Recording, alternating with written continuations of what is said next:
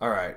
In this month's episode, the theme song is based on a poem I wrote at age six, entitled "It Would Be Great If I Were an Author." Bum, bum, bum, bum, bum, bum, bum, bum, bum, bum, bum, bum, bum, bum. Bum, bum, bum, bum, bum. It would be great Bum, bum. if I were Bum, an bum. author. Bum, bum, bum, bum, bum. Oh wait, Bum, bum. I am an author. That is the theme song. Megazoic is published, folks. Buy on Amazon, support me. I'm so poor and lonely. I need money. Oh yeah, and also this is a dream come true that I've been wanting to do for a very long time, so I guess that's good. I guess. uh, you know, I, I know a lot of people thought that we'd step up our game after the last two theme songs. you, were you were mistaken. You were all very much mistaken. To be to the old fair, to be fair, unless we come up with like new games, how would we really up the ante on that? Uh, just more sound effects, more I edits. guess. Well, I guess you could throw in sound effects and editing. I don't know. Anyway, I don't know if Oh, you put sound that effects! Uh, Sound effects! Oh, I barely knew her. I've got a rim shop here. Oh lord. So I am imagining that age six you didn't have the oh wait I am an author line. So, but anyway, Yeah, well- it's really it's really cool. So It was based off of that. Yeah, well, thank you. No, yeah, no problem. It's it's it's it's everything I ever dreamed it would be. I've sold. Um, Don't know. They're selling I'm- like hotcakes. Uh, yeah, okay. I'm gonna tell you about exact sales figures. It's No, not no, really no, that no, much, it's but, okay. But that's okay. Like, it's not really that much, but that's okay. It's uh, it, it's not to be expected at this point. I haven't really done a lot of advertising for it. That's gonna be more close to the school year. I've self-published, so it's uh, it'll be a bit. I was about to say, you know, anything is better than none. Well, I, I've said, I mean, it's more than this. But let's say I've sold 20 copies, all right? I, I've joked him with my dad, hey, that's 19 more than Van Gogh sold of his paintings in his life. Oh, I don't know if that's be- particularly the most tasteful, but you know, because Well, artists. the, and by the way, the one was to his brother. history lesson, folks, on the Ritwit. Anyways, all right. Well, we'll head to our usual segments. What right, will but- we rip off from this month? And to- I will let you do the honors of beginning, David. All right, thank you. I got a couple of things Mm-hmm. that I've been watching recently. One of them was a show, a very old show called Ultra 7, and to explain just a little about it, it was a very early entry into the long-running Ultraman series. But one Uh, thing, you and your Japanese watching stuff. I mean, I know you're in Japan, but hey, it's a good way to study the language. I guess it's true. I, you have to learn. the- And also, I watch primarily American shows, and I'm in America. Weird, isn't it? Anyway, there was one idea that really caught my attention as I was watching this one episode, and I just had this thought like the difference between a doctor's MO and a general's MO. Uh, modus operandi, in case MO is not. Yeah, like familiar I was to you. about to ask. But anyway, you know, I looked at this scene where these people are the generals who are in charge of the organization, this governmental organization, are trying to make decisions based on the lives of many people, but they're not afraid to sacrifice one for the benefit of many. And you know, they think that they're many. responsible.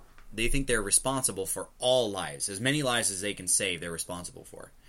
Mm-hmm. Whereas, you know, a doctor is devoted solely to keeping his patients or her patients alive, responsible Yeah, for your life, is the way I worded that. And so I'd love to explore that dichotomy in a story somewhere, where the general and the doctor have some understanding, and the doctor gets the patients that the general tries to save but can't. I think that'd be a really interesting relationship to look at. That would be interesting. And although I think it'd be funny, like in terms of like the doctor's responsible for just their patient, that'd be kind of funny if like the doctor's performing surgery on someone and it's like pretty serious, but nothing like too extreme. But then someone comes in like, "Doctor, you have to take care of this guy. If you don't have surgery on him right now, he'll die." And I'm like, oh, "I'm sorry, but I'm kind of busy right now." But there are other doctors. No, Yeah. anyway. no, the, everyone else is dead. What, what happened to them? All right. I'm not good at improv. I'm sorry. That's a, that's okay. There are six golden rules of improv that we should talk about at some point, and maybe a future. One of them is that you can't say no. I remember that from Yes. my improv lessons. yes. But anyways, So- the other the other show that I want to rip off something of was is an interesting topic. A, a new character was introduced in this show called Kyoryuger. It's a Sentai about dinosaurs, and they were trying to train the current team, and it was taking your fear and using that to strengthen you. So if this one dinosaur is afraid of, no, I'm assuming it's not about. Di- I mean, are the dinosaurs characters, or are they like, do they turn into dinosaurs like Power Rangers, or? Mm, More or less, it is people utilizing power from dinosaur spirits and becoming and becoming Dinosaur spirits. You'd have to watch it to understand. I don't want to go into. No, I'm I'm over here. intrigued. Like, hmm. Well, and what I tell the- you this: there are three different Sentai shows that might be up your alley, Mister Dinosaur Novelist. Anyways, uh, I, I I don't know if you guys realize this, but I I, I, I kind of like dinosaurs. That they're okay. they're okay. You wrote a book about They're- them. They're just okay. yeah, I mean they're not the best. Anyway, the way that I spun a roulette wheel. It landed on dinosaurs. It was this close, it, but just barely missed unicorns. I really wish I had gotten on there. well, I imagine you'd be searching for unicorns a lot longer. Unicorn- Anyways, the new character describes it this way: you hmm. must be weak to become strong. Yes. There has Well, to be sort some of like how there's no bravery without fear, or there's no courage without fear. I guess. ironic Yeah. because you said bravery because bravery is the theme of the show. They, their bravery allows them to become these warriors, which that's Right. an interesting. But it's some area that catalyzes you to gain strength. Right, so- well, For example, they were all the five main characters at the time were put under this test, and they were, you know, supposed to do a very simple task, but they were challenged along the way by different effects of some of their own arsenal. And it gets to a point that they had to make the decision for themselves that even if my best is not working, I have no choice but to try. right. And so they finally succeeded in their task, and they found out that their leader character, whose name is Daigo, Mm-hmm. he managed to get through this challenge very quickly because he realized very quickly that he just had to do give it his best effort regardless of whether it worked or not. And Right. his fearlessness was looked at by the new character and described as as weak. Mm-hmm. Which was weird because you know you wouldn't think fearlessness is a bad thing. But through this they explored this idea that he was afraid of something. He wasn't just like unafraid of anything which was the original portrayal but that Right. he was afraid of losing his comrades and through that fear wanting to stay with them strengthened him it catalyzed Right. him to become stronger which was exactly the point. and i just loved how they treat friendship in that model as something that both makes you weak yet makes you strong. You Well, see like- a lot of you see a lot of shows in that res- in that respect that portray it as one or the other. Oh, it's either a huge hindrance and so people use that justification to work alone or Right. it's a great strength and that's why I have these friends. But The not Lego Batman movie is all about that, but not and other both. examples I can't think of right now. but not both. And so it was really Right. fascinating to me. That sounds Anyway. really fascinating. Uh, That's that's no, I for- like that, and I like the whole thing about like fearlessness. Like, I think the difference between bravery and stupidity is fear. Yep. Like, if you're afraid but you go charging in regardless, that's bravery. If you're not afraid but you go charging in, but it's like a really powerful thing, It's you're reckless. past it. You're it's reckless, yeah. Anyway, So, I'm yeah. done. So you got you got things you want to rip off this time. Absolutely. Uh, not as big as that, I guess, or as meaningful as that, but just more like stuff that I've enjoyed and just individual things that I like about it. So, on my PS4 that I love so much, and I love sho- bragging in your face about it, like, oh, look at this thing. It's, it's so shiny. It's so black. I don't know where I was going with that. And it's Uh, funny because you're that. holding a black can, but anyway. yeah, I'm going to edit all this out. uh, you know what? I'm not. It's more real that way. This is the real us. We're not censoring us. We're, yeah, hardly. I'm not. I'm not afraid. It's except that one time you censored an F bomb in the intro. Ugh. Okay, no more. bleep is my hair? Any f bombs I make now are gonna be ready to go. Not ready to go. They're gonna be. I'm, I'm censoring myself just by not knowing what I'm saying. I'm, I'm playing Injustice 2! Okay. All right. It's so okay. It's the it? sequel to Injustice: Gods Among Us, which it's a fighting game series by the guys who did Mortal Kombat, uh, based on the DC universe, right? And Sure. it's based off all the DC characters. The plot is kind of like um, it's an alternate universe where Superman goes bad because in the first game, the Joker uh, put this toxin in him that made them think that he, this guy he was beating up was Doomsday, but turned out to not only to be Lois, who was pregnant with his, their son, and since he didn't pull any punches because he thought Yeah. it was Doomsday, he killed both of them, and he went nuts and Gee, killed the Joker. But the why. Joker had a bomb, and it ended up blowing up Metropolis. Gee, I wonder why he went ballistic. Right. Well, like, yeah, no, he went nuts, and he started becoming like this sort of regime sort of thing, and like where he was like he realized that truth, justice, the American way wasn't the way to go anymore. Like I couldn't get anything done when the world was just so corrupt. So he had to just he went to the line like I'm going to save people by stopping crimes before they're committed, i.e., being a dictator and ruling by Road, fear. Road to Hell, paved with good intentions. Also, the way you just described it is a pretty good summary of Civil War II, the comic event that just. Well, there you go. I wonder if it came out. I, didn't that come out last year or the year before? Yeah. Didn't come out the same year as the movie. Okay. Yeah, they they kind of. Well, it had already been like ten years since the original comic event, but Right. par- partly because of the movie, they came up with a new conflict in that the idea of do we use a way to see the future to pro- apprehend criminals before they become criminals, or do we Mm-hmm. let them do it knowing it's going to happen and just let it be?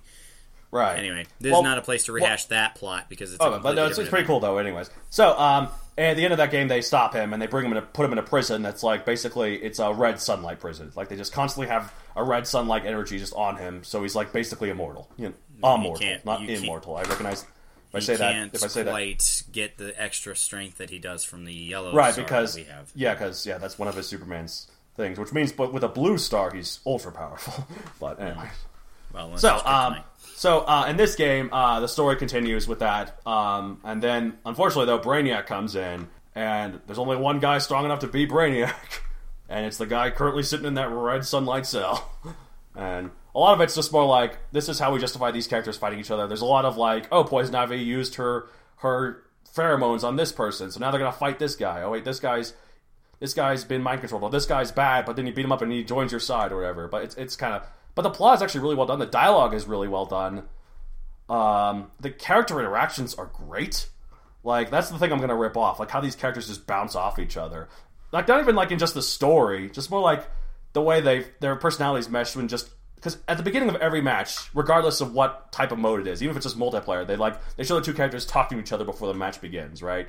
And some of them are great. Like uh, one of them is uh, the one of the best ones is Green Arrow and Superman. Superman's like goes up to a Green Arrow before they fight and says, "You know what? This really isn't fair." you know, right? Nah. Green Arrow's just a guy, and Superman's super powerful. But then Green Arrow's like, "Yeah, I suppose I'll be a good sport, and let you fight anyways." And then Superman's like, "Huh, that actually was kind of funny." Fights. That's pretty uh, well tread ground with. I mean, even even Batman, who's a self-made hero, I is mean, kind of the same Ba- there. Green Arrow and Batman are very, very, very similar. I mean, that that they're both billionaires with no powers who fight and use tricks, but than that, they're entirely different, I guess. Um, Well, the ideals of Green Arrow are far more political than Batman. Batman Mm-hmm. Well- acts as a detective, and he's incredibly smart, and obviously Right. he has resources and uses them well. But Green Arrow is smart in a different way. He has a lot of experience, and he's very opinionated. And so Mm-hmm. he tries to use use his powers for what he thinks is right. And I say powers like trick arrows and stuff, and Right. you know fight for what he believes is justice. right. Uh, So there, there's there are more- very important but very few differences between them. Right, right. Um, but there's also some more serious ones. Ones I can't really remember right now. Uh, the funniest one, actually, though, it's when Green Arrow and Black Canary have to fight. And they're husband and wife, right?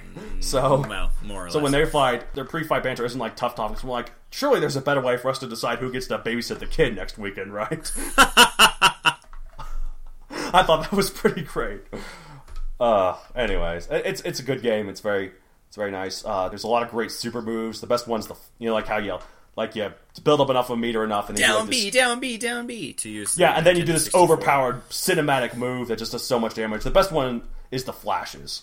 So uh, what he does, he um, spins you about really really fast, then runs you through a time portal. He smashes you into the nose of the Sphinx as it's being constructed. Then Sphinx. he Oh, okay, runs the other way, smashes you into a T Rex as it's eating a carcass, then runs back. And then finally smashes you into yourself as you were being spun by the Flash earlier, and then the Flash carries that self back in time, and then the fight continues with you. Good lord. It's great. that sounds like an extravaganza. Must have been fun. oh no, they're all they're all like that. Like must have been fun to make that one. Yeah, it's great. But like, it's ways I can make these characters who you think wouldn't have such brutal super moves to be so brutal. Like Catwoman's is basically she gets her your whip, she wraps you up with your whip, and then like gets her motorbike out, drags you behind her with her motorbike, and then flings you ahead, crushes the motorbike on top of you as she jumps off. That this is Catwoman. brutal. That sounds Yeah, but- brutal. Yeah. Anyways, um, enough about Injustice 2. I'm just basically gonna rip off the character interactions and the great dialogue, and I just love that kind of stuff. I think it'd be cool to have. Well, you have to like that do them with book. your own characters, of course, but make, Right, it, and it's it not has just to make for, like, sense fighting those games. characters. Yeah. It, it kind of goes on the idea that I really like banter, and this is kind of full of that. I hmm. think uh, uh, eventually in my career, I don't want to write just books. I would love to write other things, even if it's not something I create. Like I'd like to write something like like fighting game dialogue sounds great. Hmm. Maybe someday. Well, as a dovetail then to what we at the Ritwit have writ.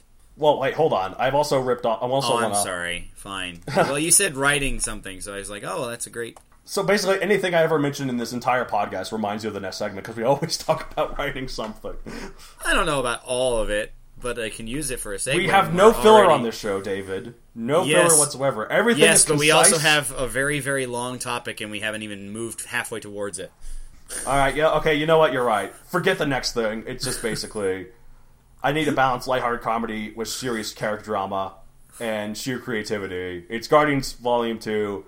It's all right for me not really talk about it because you haven't seen it. and I don't want to spoil it for you. So, Oh well, let's I just move appreciate no spoilers. Sorry, I did. I did kind of gloss over that, though. You're right. Anyway, That's fine. All right. So, what have you at the Ritwit have writ? What? What, What, we at the Ritwit have writ. You actually said it right, but the grammar now becomes wrong because you said one. Because I said, what two. what have you at the writ writ? There we go. what? Say that 20 times fast. Anyway, um, I haven't done too much. it's been kind of tough lately for me to get to make time for writing because I come home at the end of the day and I'm just kind of like, eh. And You've probably been I there can before. understand that. But Oh no! Like after a long day at work, at where I work. yeah, I can- and you and you come back home and you're just like, what do I want to do? Video Relax. games. Video games, TV shows, not writing. Netflix. However, however, I mentioned last month about the new idea for a fic I had, and I called it Pulsar. I do have both a f- couple episodes in works there. Um, you know, it's just tweaking things. I actually, I actually do want to make a mention that normally I won't do this, but I usually I li- like writing chronologically. So start at the beginning, work Right. towards the end. But it has gotten to the point where I just have stagnated so much on the first episode that I said, well, skip it. Why don't I just, you know, actually do something, make some progress? So mm-hmm. there's a there's a point for that favor. And so I actually have started the second episode as well. Both of them are in process, and eventually I'll get done. Eventually, I don't know when that is, so don't. There, don't there's ask. really nothing wrong with writing out of order. It's just it's just however you ever you prefer to do it. well, I other prefer to write in order myself, but And the other part really- of it is that you have to make sure that you're consistent. Like it's so easy for me to start at the beginning because that way I establish the characters and I can reference Mm-hmm. things later. Whereas if I jump to a different place, who knows how I get there? Who knows if I'll even Right. be able to keep it once I get there? However, the difference in this particular model is that I didn't jump very far and I know exactly where I want the first episode to end and Yeah. from there where I can continue it. I just haven't gotten to that ending in the first episode yet. That's that's understandable. Um, what I like to do for those kind of things, I just write. I don't. I write a scene if I want to see it ahead of time because I'm really excited about it. I want to get some ideas down. I write it, but I don't intend it to be the final version unless it unless it manages to fit once I get there. But otherwise, I'm like, oh, okay, I'll just improve upon it once I actually get to this scene.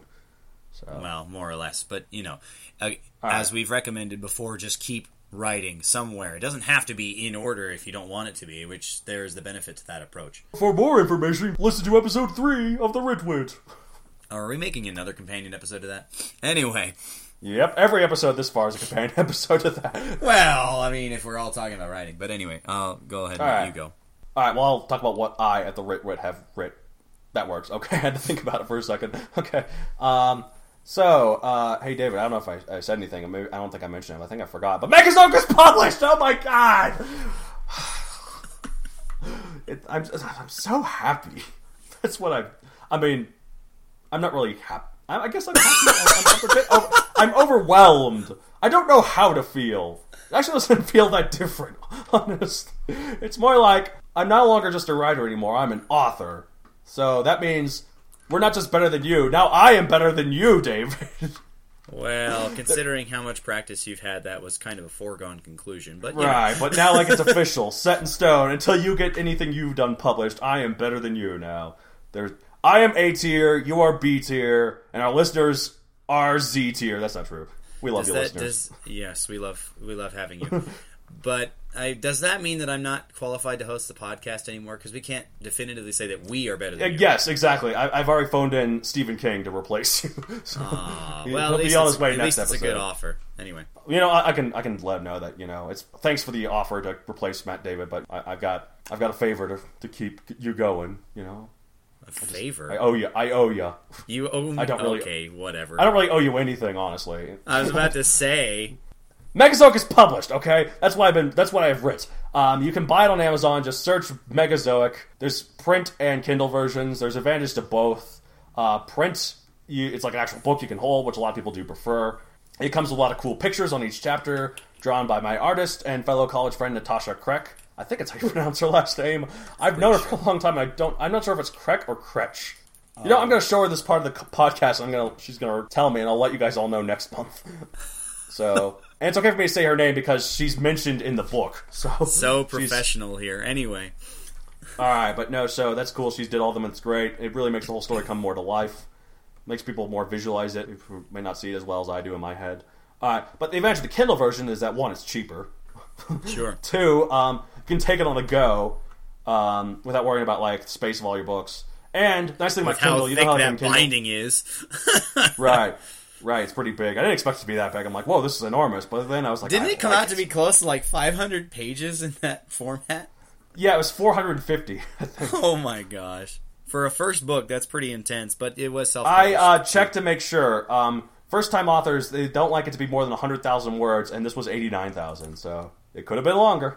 Oh, I know, I could have. Anyways, uh, so the Kindle version, you know how in Kindle you can press a button, and if you don't know a word and it searches for you on like the dictionary or Wikipedia or whatever, you can do the same thing with dinosaurs. It goes to Wikipedia most of the time, obviously, but um, Sure. like for example, like in the first chapter when it says like the Sinraptor gro- groaned or whatever, um, because when he's, we mentioned the main character Cortan, he's a Sinraptor. It's like, what the hell's a Sinraptor? Boop. Sinraptors, a genus of theropod dinosaur from the late Jurassic period that was found in China. Blah, blah. They're about 20 feet long and blah, blah. And like, oh, I get it now. Except you- you... wouldn't have had that aha moment because you already knew. Otherwise, you wouldn't use a Sinraptor, right? No, I, I'm role playing as the reader. Okay, okay, thank you. Thank you for the clarification. Mhm, No problem. I can't believe I needed that, you idiot.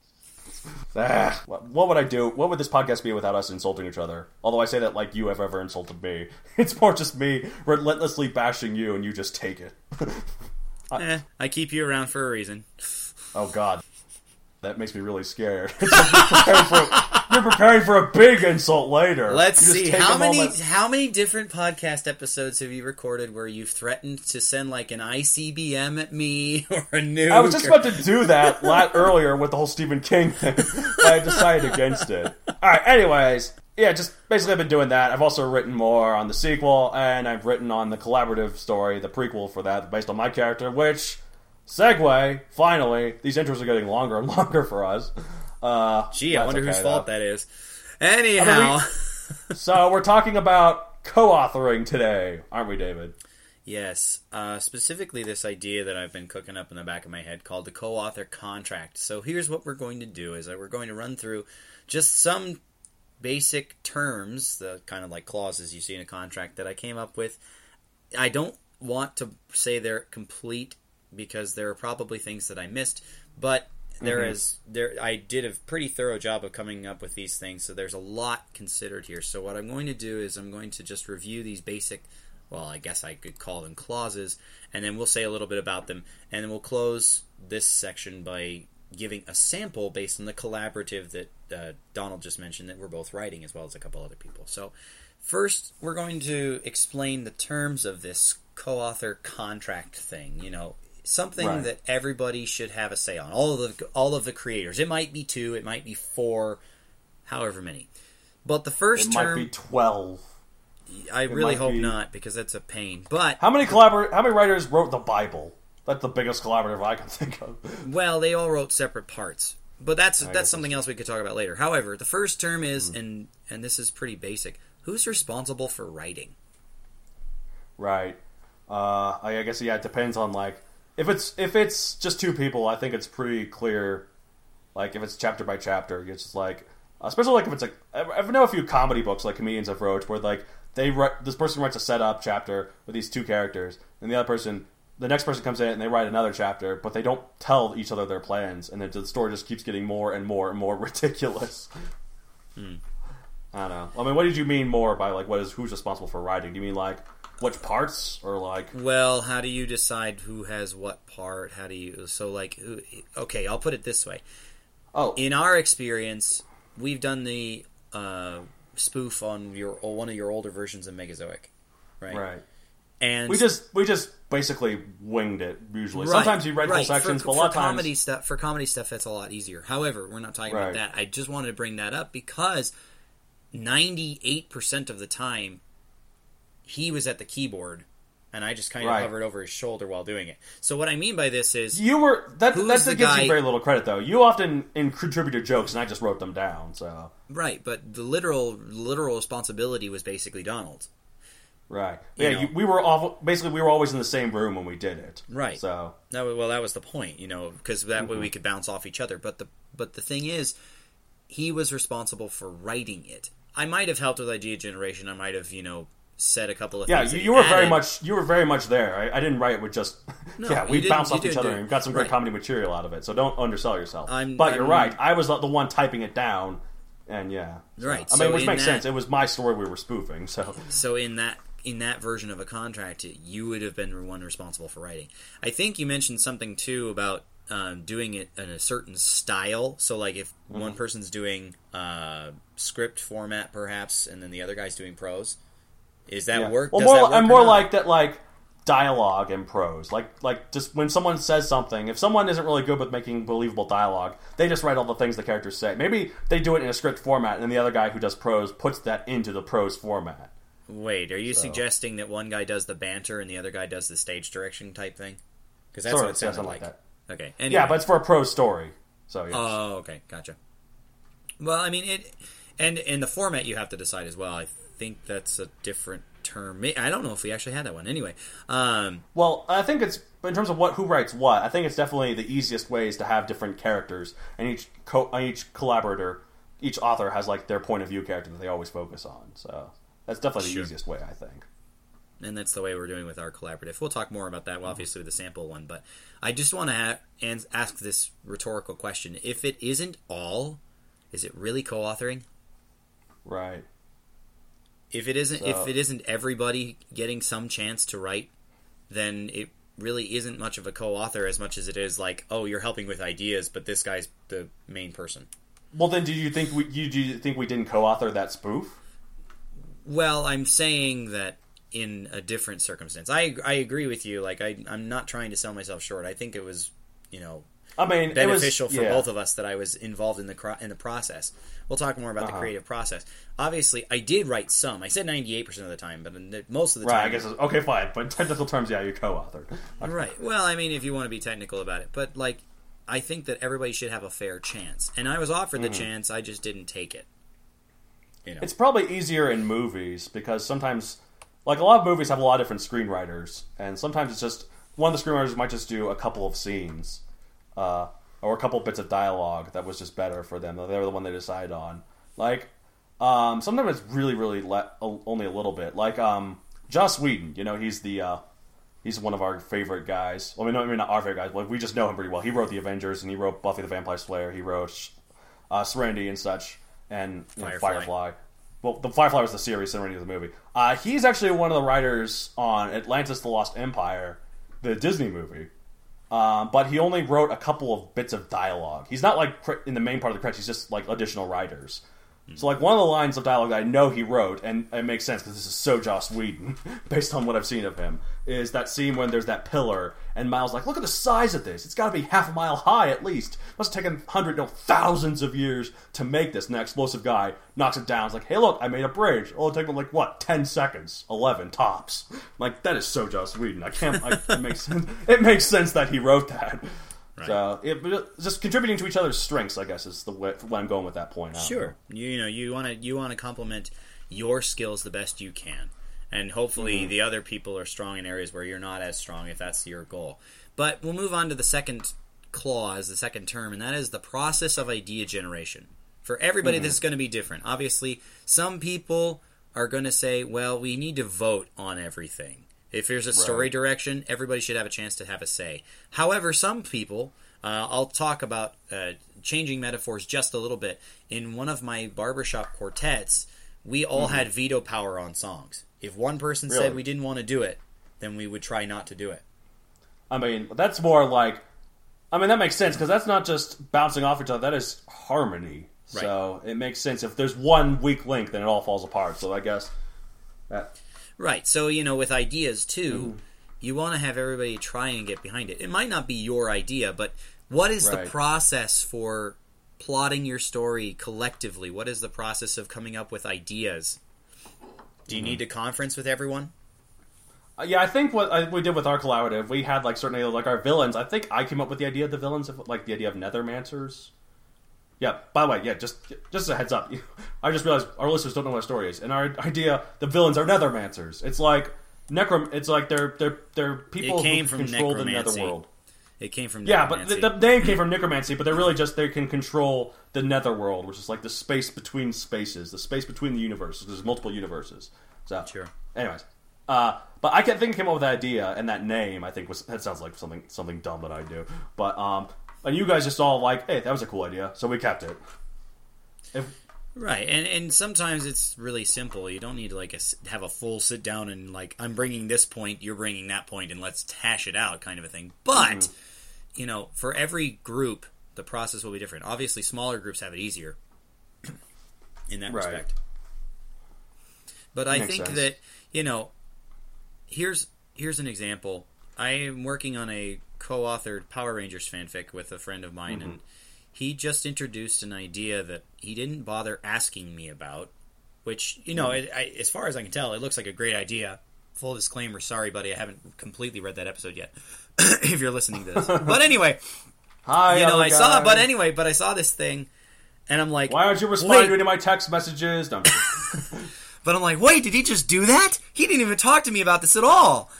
it wasn't like a big idea, Well, like okay, something that it would change the course of the whole plot. I don't know. Well, not necessarily. Again, I haven't. I, again, it's hard to say because I haven't read the full episode. But I will say this: Uh. that it it echoed an idea that I had earlier, and that was one that I came up with. And so I'm just like, well, that's really interesting.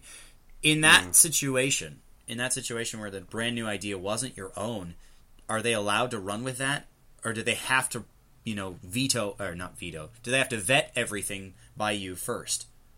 Oh, I'm going to add this. Is that I okay? think there should be a mix of both. Like it depends on this, how big the idea is, really. Well, I mean, Like- improv comedy, you know, anything goes. Right. You're just throwing spaghetti the like, it's just been the story. Like if you're trying to tell a serious story, then yeah, it should be it should be approved. But if it's like a silly comedy, it be coming out of the blue is probably kind of the fun of it. if it changes the story completely, it's just kind of fun to see what the other guy has to do with that. like that. Right. So, anyways, Well, and it, it depends on if you have structure that you want to follow or not. I think. Do you Mm-hmm. Well- need do, do you need the other's permission to implement a brand new idea? I would say it's better if you at least say, "Hey, I'm going to do something," but I don't know if you really need permission to introduce a new concept.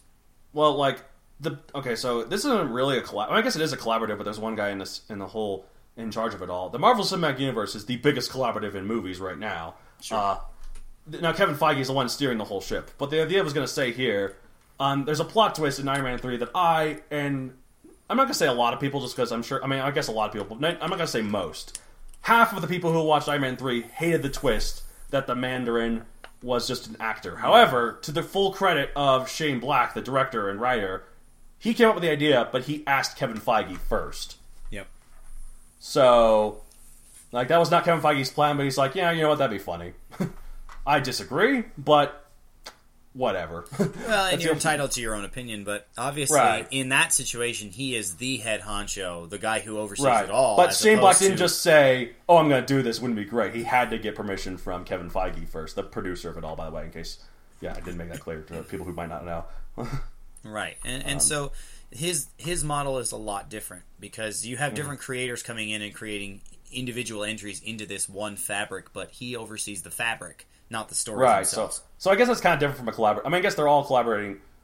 Hmm, I don't know. Like, I guess it's more of a collaborative in the sense that like uh, certain directors have to deal with the choices of certain other directors. Like, well, here's uh, the, here's the question: Do you would you call Kevin Feige a collaborator in an individual movie, or is he the producer of the entire?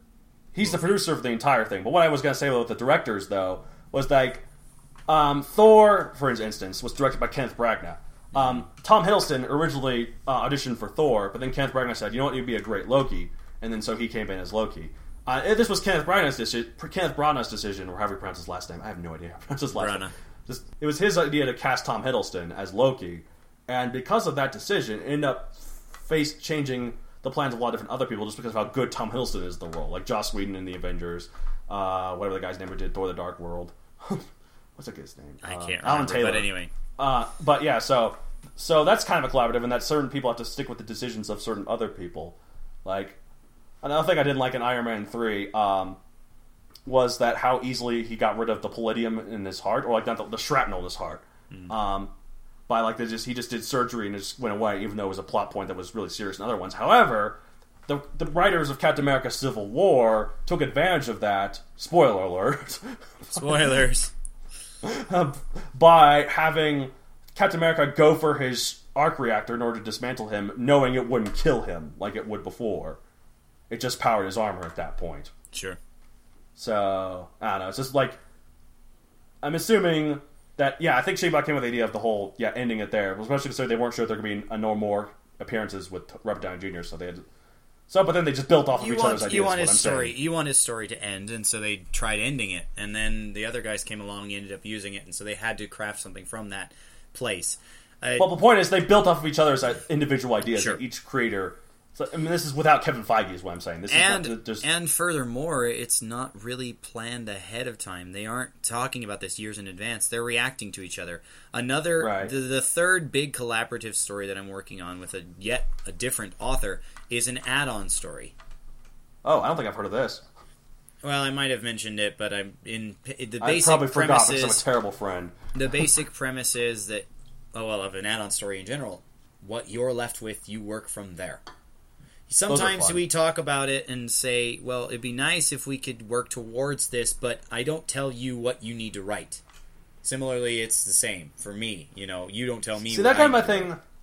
That, that that seems like it works better in comedies, but thinking about it, I can see that working really well in a horror story. Like, how do you get the characters out of this one? Mm, Possibly. Anyway, speaking of getting out, we're going to move on to our third term, which I call the escape valve. I have a feeling that um, you should probably say your bit first because I have a feeling that the audience is going to think along your lines, not mine.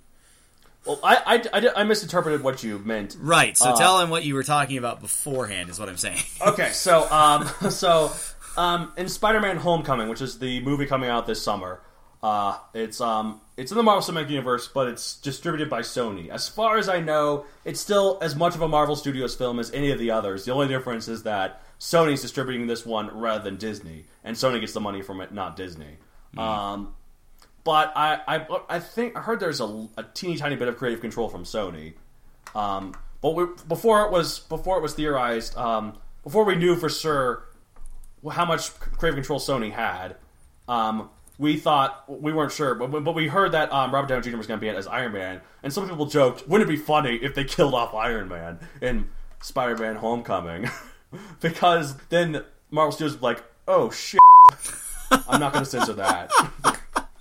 I'm going to keep it real." All right. Or maybe I will censor it. We'll see. I don't know. I like I like to be inconsistent. It, Of it makes me it makes me more of a hypocrite, and I like hypocrisy. So when you say when you say escape valve, then you think of you know somebody else reneging on the terms of the contract, so to speak. Right, which you kind of get more on later. So the the, the next point, but we'll get to Okay, that. Okay, so- yeah, I didn't realize that you meant like if um, one of our collaborators decides like, hey, I don't want I don't want to do this. Like, okay, we need a backup plan. Yep, So- exactly, and that is what I call the escape valve. Do, in the escape valve for authors, so you got a couple options. Obviously, you could have somebody take over the character. It's, I, I mean, in our collaborative, each author is responsible for the focus on his character, and so theoretically, I'm always writing mine, Donald's always writing his, etc., etc. So if this collaborator theoretically leaves, do do we take over the characters? Does another writer get that character to write, or do you just write him out? It depends like on how big the character is and how integral in the role it is. Because like in our story, we have four characters who have been very purposefully put together for specific reasons. So it'd be really weird for if one of us, well, one of our one of our authors left, one of the point of view characters is like, all right, I'm out. See you guys. I just realized um, I just realized I gotta go do what- this thing. I I left the oven on. right, and so you know, for us, it's a pretty easy decision. But you know, sometimes. Mm-hmm.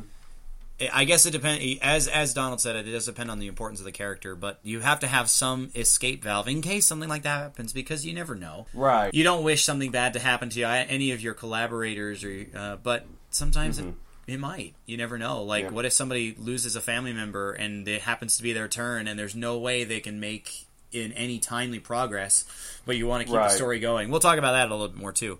But Or anyway, lighter- that's what is yeah, okay, that's what. I mean about escape valve. So I'm going to go ahead and move on to the next term now. God modding. How ironic that you said that. Yeah, I, I thought that it's irony for you. Yeah, of course. I'm the god now. There can only be one, shoving you off the mountain. All right. Oh wow, that's another death threat. I think some conscious part part of me just wants to kill you, and I don't I don't get why. Anyways, control of other people's created characters, in case you're not familiar with the term God modding.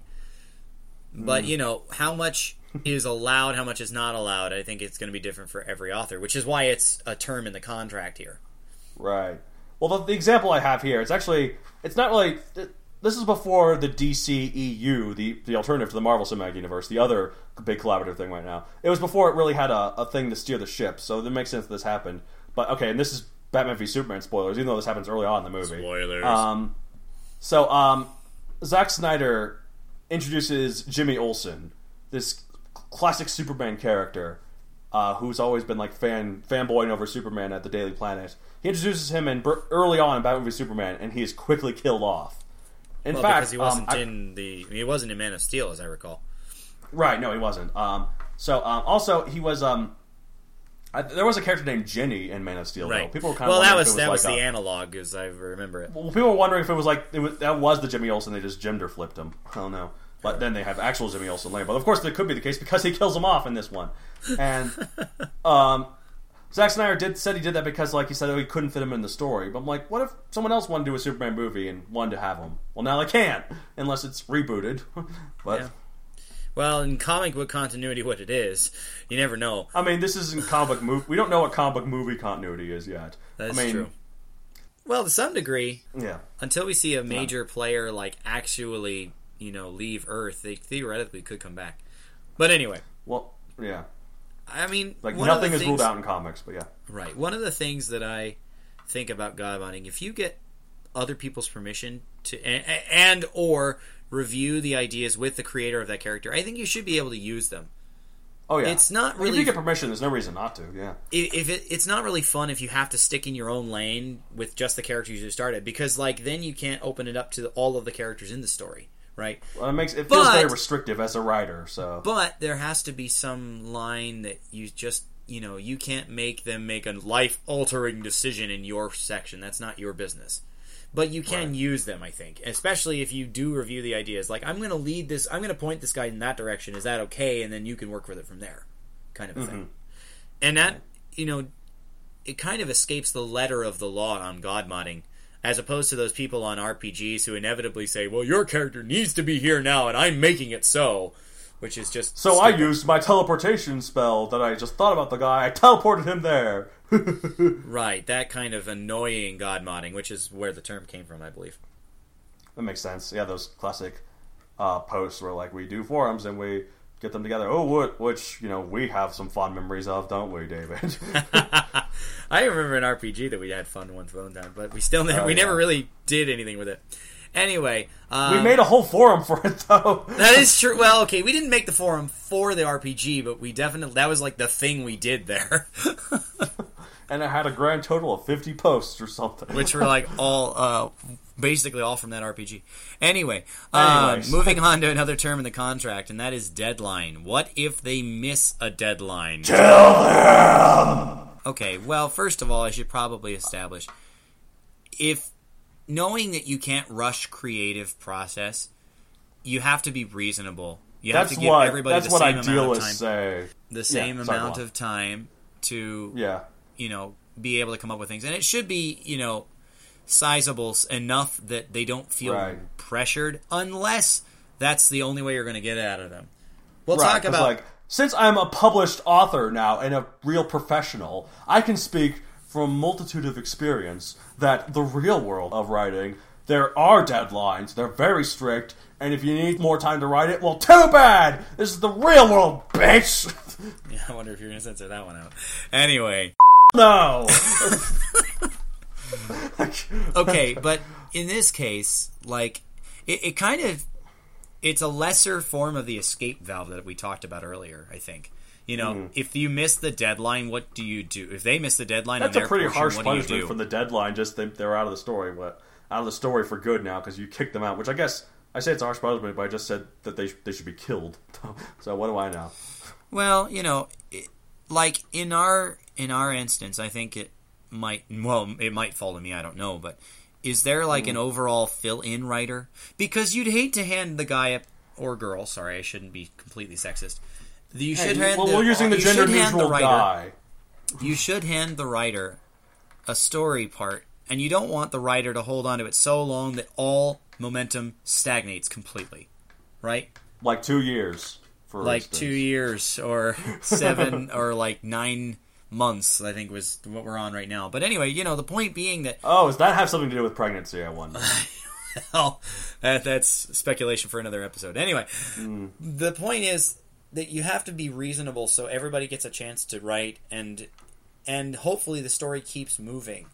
Like that Mm-hmm. add-on story that I'm mentioning, we don't really have like a set deadline, but there we're currently in a lull because the other guy is busy with life right now, and so the momentum has kind of died on the story. Right. You don't want I think that after to a happen. point we should have a fill-in writer, and I think it's I vote I vote for you. Well, thanks for the vote of confidence, but we'll talk about our story, the sample later. Anyway, Right. if there's a, if there is a fill-in writer, you know they have to be expected to take it after a certain amount of time, and you know advance the story so that it keeps moving. Whether the other author, you know, really appreciates having to fill in or not, the point is that you want to try and keep everyone involved, and you can't if one person holds on to it, right? If they mm-hmm. hold on to to an interminably long time. So, is there some kind of process notifying them that their deadline is up? You don't just yank it from them, you don't pull the rug out from under their feet. You give them, hey, we've been waiting for you for nine months. It's time that somebody does something, so we're going to go. right? Yeah, I definitely agree with the giving them a warning before you just say like, all right, you took too long. Because it might inspire them to say, well, you know what, I've been meaning to get this done. I need to do it, so thanks for the gentle reminder, and I'll take care of it. Yeah. Right. Right. I, I think the best At which point you need to be reasonable and say, well, okay, but I need to have it by. kind of a thing. Or I'll send out, or I'll send out the attack squad. or he'll send I out have- Mm-hmm. the send out the firing squad that he's mentioned like 7 episodes ago. Anyway, Yep. uh, You see move- that? You see that light uh, flashing on your forehead? Yeah. That, that. If you don't get this going right now, there's going to be a. I'm But I'm recording. guy. But I'm recording. Anyway, Not you. I mean, in general.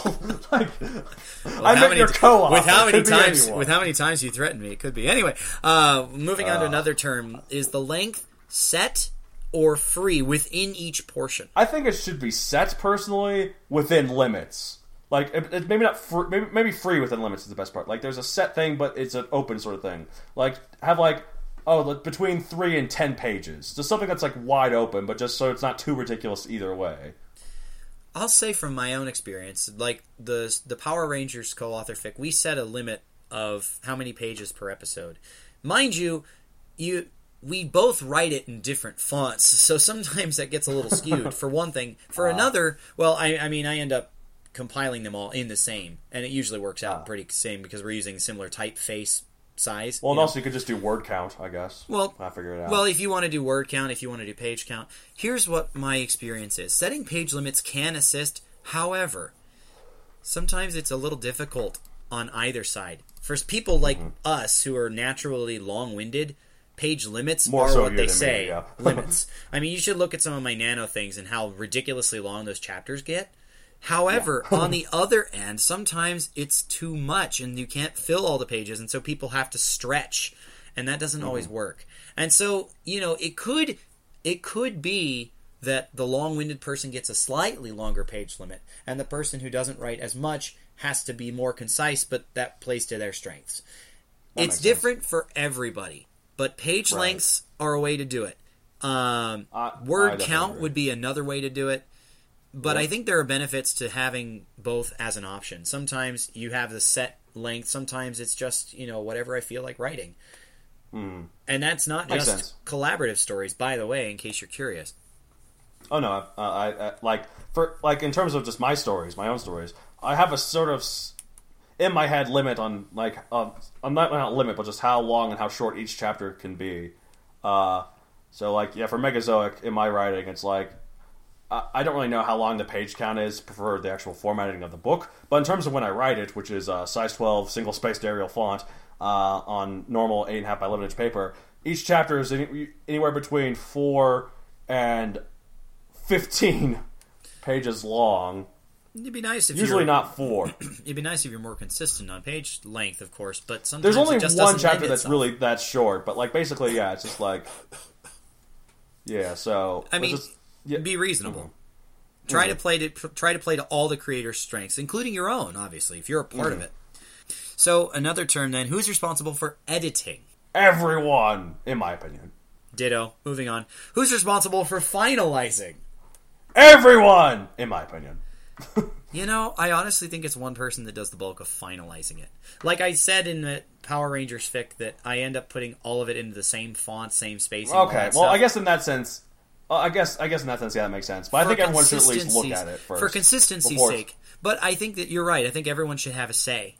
You know, does Mm-hmm. this look right? Okay, well, what if we try this font? Oh, that looks better. Okay, well, we'll do that. But then once they're on agreement, the finalizer does the final finalization, and then it's finally finalized. it's the Finally. final finalization. Bada bam, bam. I was about to say how I use that joke at work all the time, but then I remembered that we had a whole Yeah, part we of had an a whole episode thing about on it. Wasn't that the Witties? Yep. Anyway, the next term then is the goal of all the creators, not just Mm-hmm. one of the creators. It must be agreed upon. It is a collaboration, not a dictatorship with a little help. It's not modern day America. uh, politics, man. Anyways, Well, I mean, what is the goal? Either in the story itself or what you do with the story. I think knowing where we're all go- gonna go, depending on like if it's like a dramatic story or such, that's definitely a good way to go.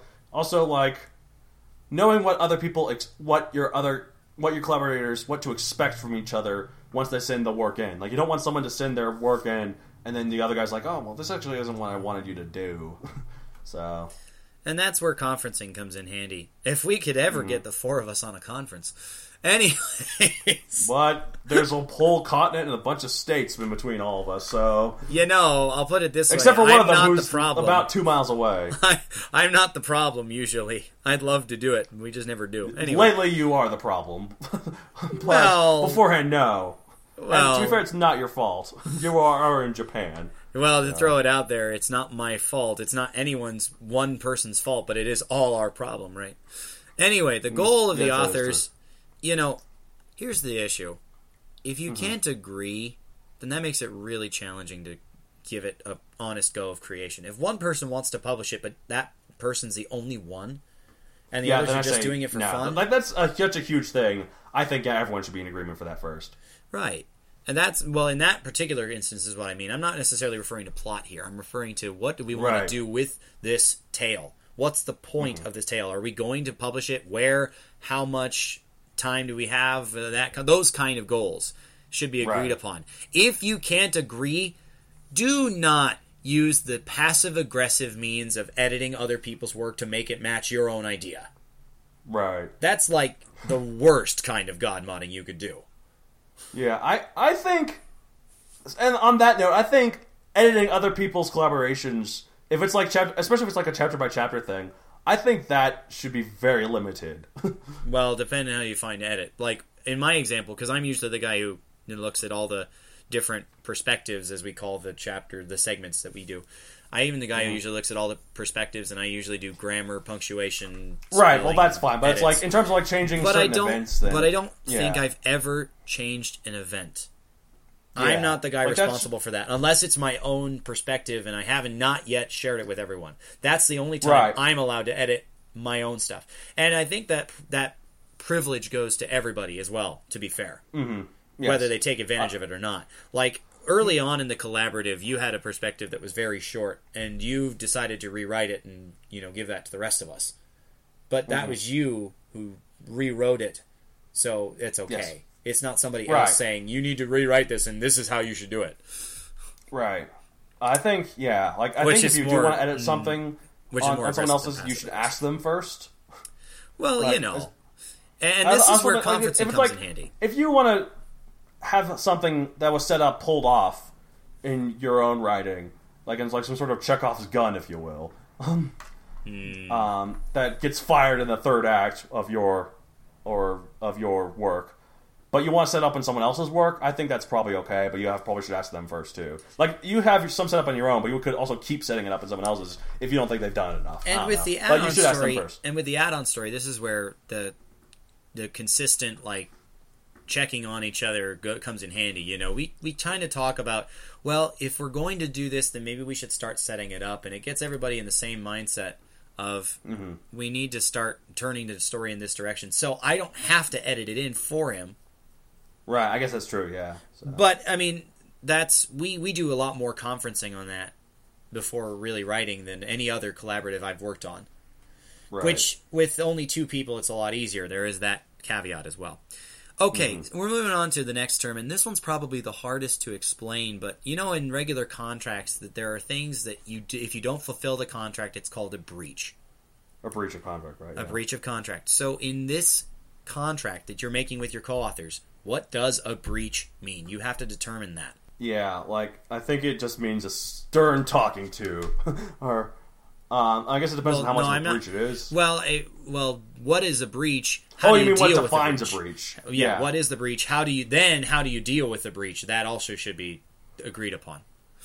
I guess it's just basically you take any of these things that we've listed already before, and then the other guy's just like, screw it, I'm doing what I want. They just keep adding stuff and keep adding stuff, and then keep changing other things and like adding going through his work. There's just being an anarchist, just like just constantly bombs everywhere, and by bombs I mean metaphorical Do bombs. you have Do you have an example of that? Matt? No, I, I'm just all babbling words at this point. Well, you have Um, one written here, so I wasn't sure if you wanted to reference that or not.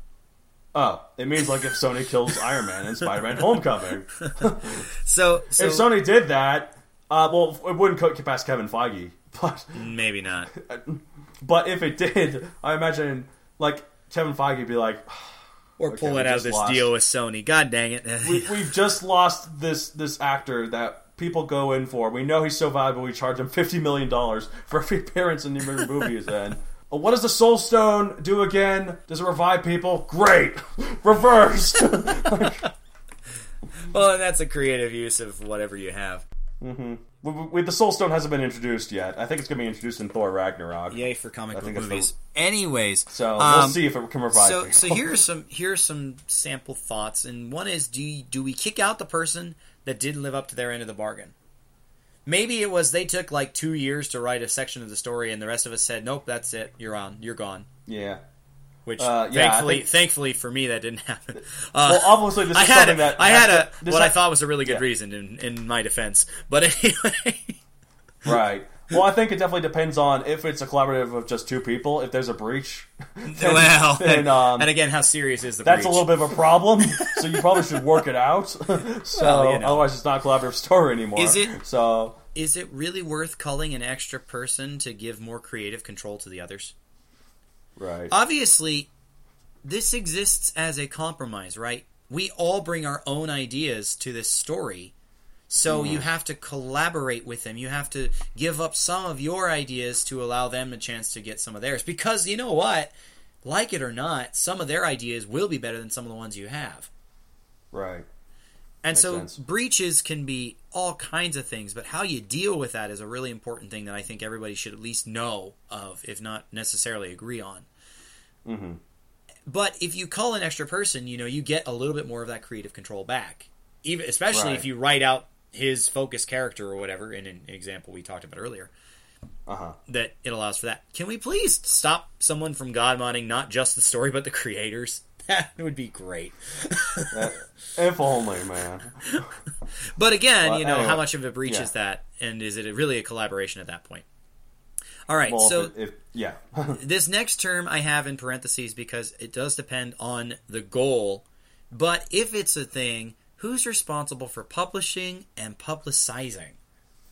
I think it's definitely something that like each of the collaborators have to discuss and agree upon. Like, who has the most experience? Who has the most, like, who is the most interest? Really, I guess as well. Well, consider that you want it to be someone who has the most relevant experience. Maybe maybe recent too, but relevant experience because PR is not something that you just do automatically. It Mm-hmm. takes time, it takes practice to get it right, how to promote yourself, your story, how to use your I should know. I'm a professional author now at this point. Which means that if we ever decided to publish and or publicize that we'd have to turn to you with the most relevant experience. I say have to, it's probably not a have to thing. But you have to. I But I it'd be one of those down. things. It'd be one of those things that we should let the guy who has the most experience do it because otherwise we're all swimming without knowing how. unless I don't want to, in which case you guys can figure it out. As for publishing it, well, obviously, if your goal is not to publish it, then that doesn't really matter, right? yep. Just who cares? Yeah. Well, and obviously, Yeah. publicizing is much the same way. If you're Well, not like it also depends. to, Like if you want to post it anywhere, like Right. even if you don't publish it for people to buy, if you don't put it on like DeviantArt or like fan fiction or like .net or whatever, or some other website that other people like host on, then, well, you know, I mean, what is what that's is probably something that should publishing? Res- what is publishing to you, right? Is publishing, y- you know, it, but we can we don't need to talk about that right now. The point is that you should have somebody who is set up to. Well, I'm going to put all of the my, all of my work so we can get this out, so we can get this out. But that way, you Mm-hmm. don't have too many cooks over the pot, right. kind of a thing. Which is definitely the metaphor that fits all of this. I guess so. but All right, in the final term of the contract, sorry, it's taking a, lo- a bit longer than I expected, but uh, the final Yeah. term of the contract that I came up with, and there could be some that I'm missing. Are there any ancillary materials? And most importantly, is that fair game for everyone? Yes, in my opinion. Ditto. I Moving on. I really don't have any, I really don't have anything else to say about it because, like, you know, Well, define what do you mean by ancillary materials? Do you mean, like, ancillary world- materials could be world building encyclopedias which admittedly if you're doing world building of other people's characters you need to check with them Which we should listen to that in episode seven of our podcast, which is the one right before it. Wink. thanks for the connection ancillary materials Uh-huh. could be fan fiction could be video game design could be turning it It into movie rights it could like it for certain could characters, like mine. Yeah. anything outside of the main story but is related to that character that is ancillary. I think yeah. At that point, it's not really like as long as it's not part of the main collaborative. Yeah, it's like fair game for all creators. Do whatever you want. in which case you can god mod the other characters Mm-hmm. but the But main story the one that like this, whatever you're doing here is not canon or whatever. unless you're collaborating on that and then of course that collaboration it should follow a similar process maybe not as lengthy if it's just a once off story but like Mm. you know if it's simply you then you have whatever right you want Mm-hmm. if it, it doesn't have to be canon in fact it's probably better if it isn't especially if you're going to like i'm going to take the bold risk of killing off this guy's character because i think it's a good story Right. move you know Mm-hmm. but I think that it should be fair game for everybody because some people want to make video games out of story ideas. Some people want to be, you know, screenwriters. Some people want to make it into radio dramas or whatever. And I think that everybody should have a chance to do it right. if they want to I use think that. so, absolutely too. Obviously, a lot of thinking should go into this contract, and there are things that we might have missed. But basically, I want to make sure that you know this collaboration is a compromise. At the Yes. end, hopefully, it's a tale you're proud of, even if it doesn't match the exact idea you had.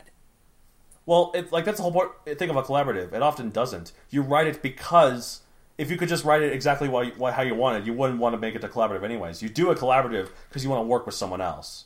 Like sometimes it's just for the challenge of like, how do I Building off another person's ideas. Yeah fit with that person's ideas? Like if you if you go into a collaborative wanting to do exactly what you want to do, then don't write a collaborative. That's not what that they're about. You know. The only other purpose of a collaborative that I can think of is somebody who might have a really good idea but doesn't have the confidence or the experience to write it themselves. Right. In which case, you could also look in, into ghost writing. Well, that's a possibility as well. But, and ghostwriting itself is a different kind of collaboration that I just didn't think about. So thanks for the reminder. well, I mean, it's not it's not really that clever. It's more like someone else writes the entire book, but then just the name is given to other someone else. So, Right. No, I know what ghostwriting means, but I'm saying so that. it's not really collaborating. It's just yes. So I don't- Well- we don't have to talk about what I'm saying. Okay, fine. But it is and it mm-hmm. isn't in, in some ways. The point being this if you want to write a story with somebody, do it because you want to write a story with them and a good story, and hopefully their ideas make the original idea better. Whether you're piggybacking on somebody or whether you have the original brainchild, you know, it should be the same. Right.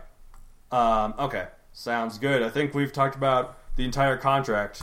Now that we've talked about the contract, I, I think it would be helpful if you see like a sample. Obviously, there are any number of combinations of Right. other ways to do this, but for our story, and I do want to point out, four-way collaborative. Yes. and I Yeah. do want to point out the irony in the fact that even though it's a four-way collaborative, I was the one person who came up with the contract.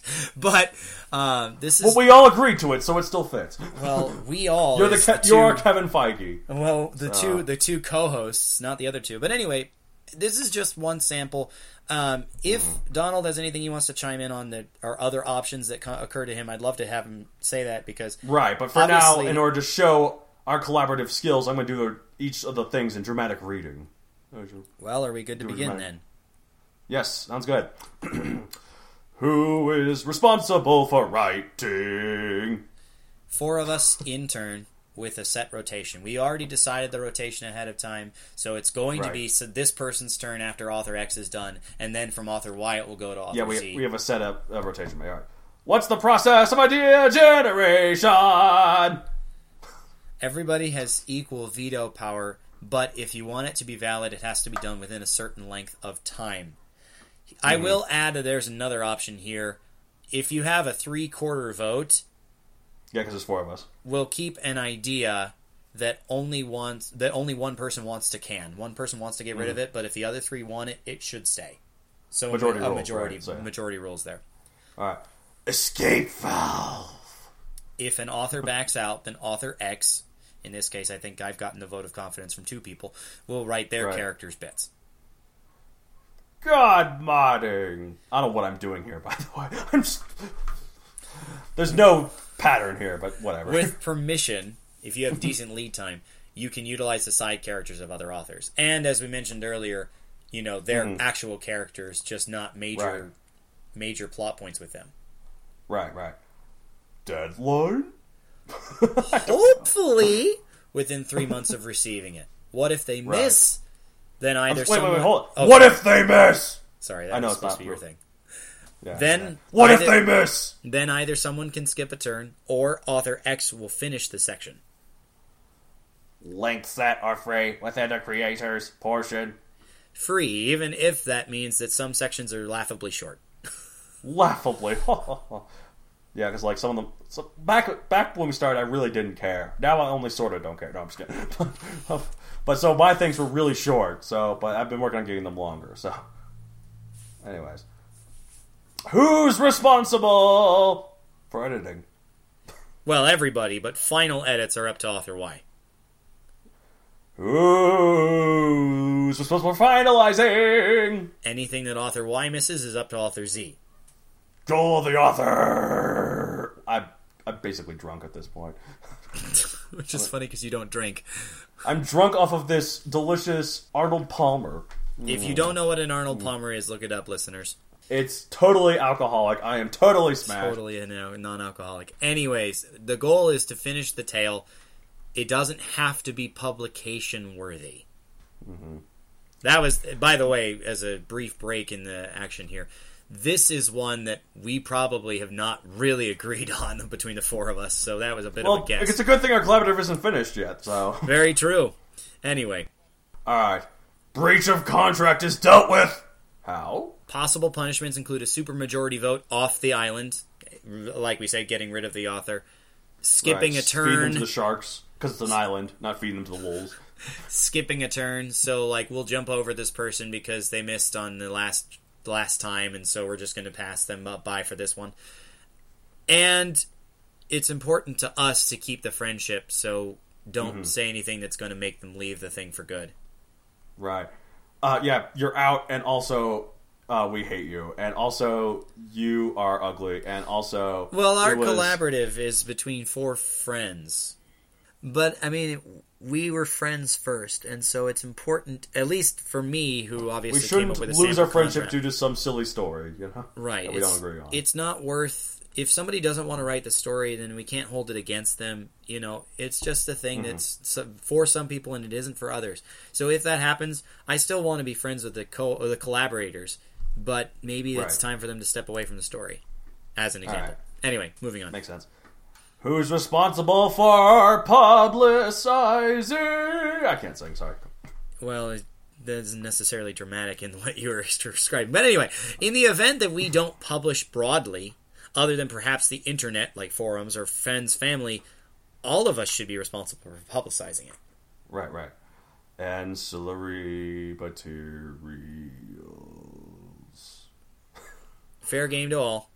Not expecting any adaptations except maybe like separate stories within universe or universes in our case.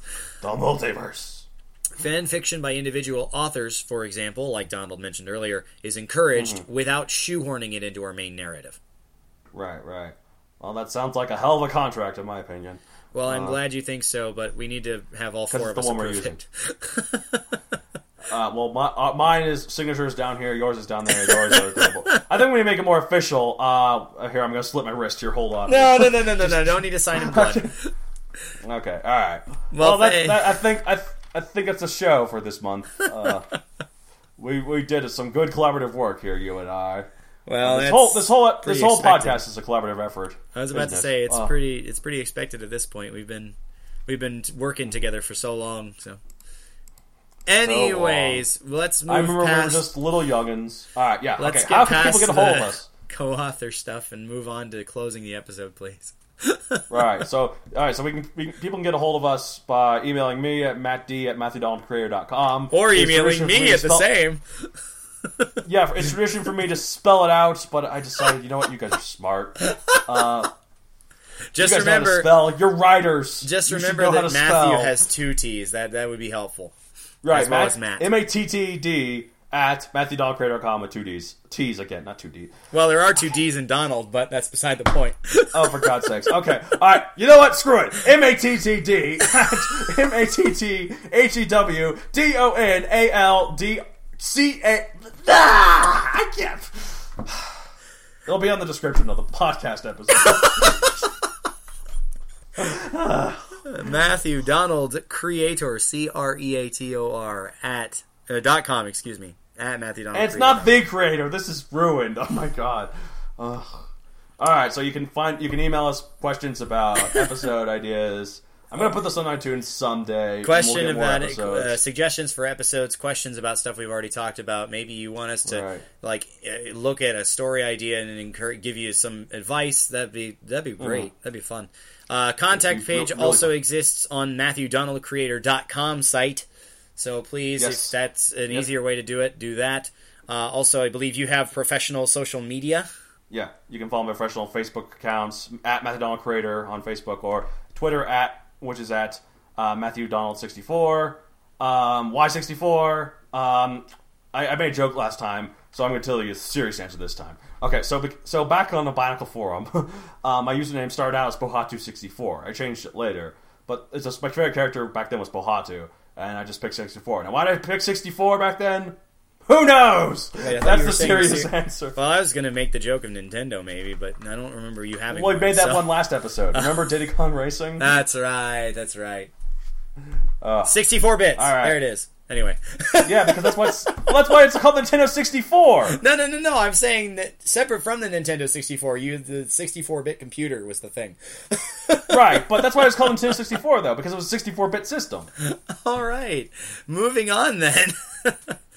So But, okay, um, so the um the Nintendo Entertainment System, the original was 8-bit. The Super Nintendo was 16-bit, and so it just it kept going for so a while. the It was like bits Famicom this, was bits so that. the Famicom was 32. I'm just kidding. Anyway, Right, something like that. Uh, something was like something else, I don't know, but then like something I think it was like the Atari Jaguar was 64 bits. This was a little before the Nintendo 64. People were like, "Oh my god!" But then people once they bought Nint- an Atari 20s, the Atari. Well, I think it was the Atari Jaguar. I don't remember what it was. I'm not an old video game enthusiast, but once they saw it, they realized that they actually didn't know what the hell a bit was, and saw this console that wasn't really that great. so well, that's I enough filler for this time. I was about to say, I think you've heard enough about uh, hypothesizing where 64 came from. But anyway, Oh, by the way, enjoyed- speaking of which, um, I totally forgot the usual intro to this podcast. So I'm going to say at the end, welcome, fellow nerds, to another episode of the Ritwit, the show where we sometimes do it backwards the for show- no reason the at all. Where us two twits talk about ridding. When we may not Right. be great, but we know we're better than you. Even though we forget to do the damn intro. so, Yeah, well, it's welcome, fellow excusable. nerds. It's excusable because you were so excited about the whole published thing. Okay, fine, you'll forgive us this time. You'll have to forgive us. that, Next time we'll so welcome, fellow nerds, and goodbye, fellow nerds. This has been another episode of the Ritwit. I'm Matt Donald. And I'm Matt David. Thanks for listening to our collaborative effort. we'll see you next Why time. Why am I published? I am not professional at all. Ugh.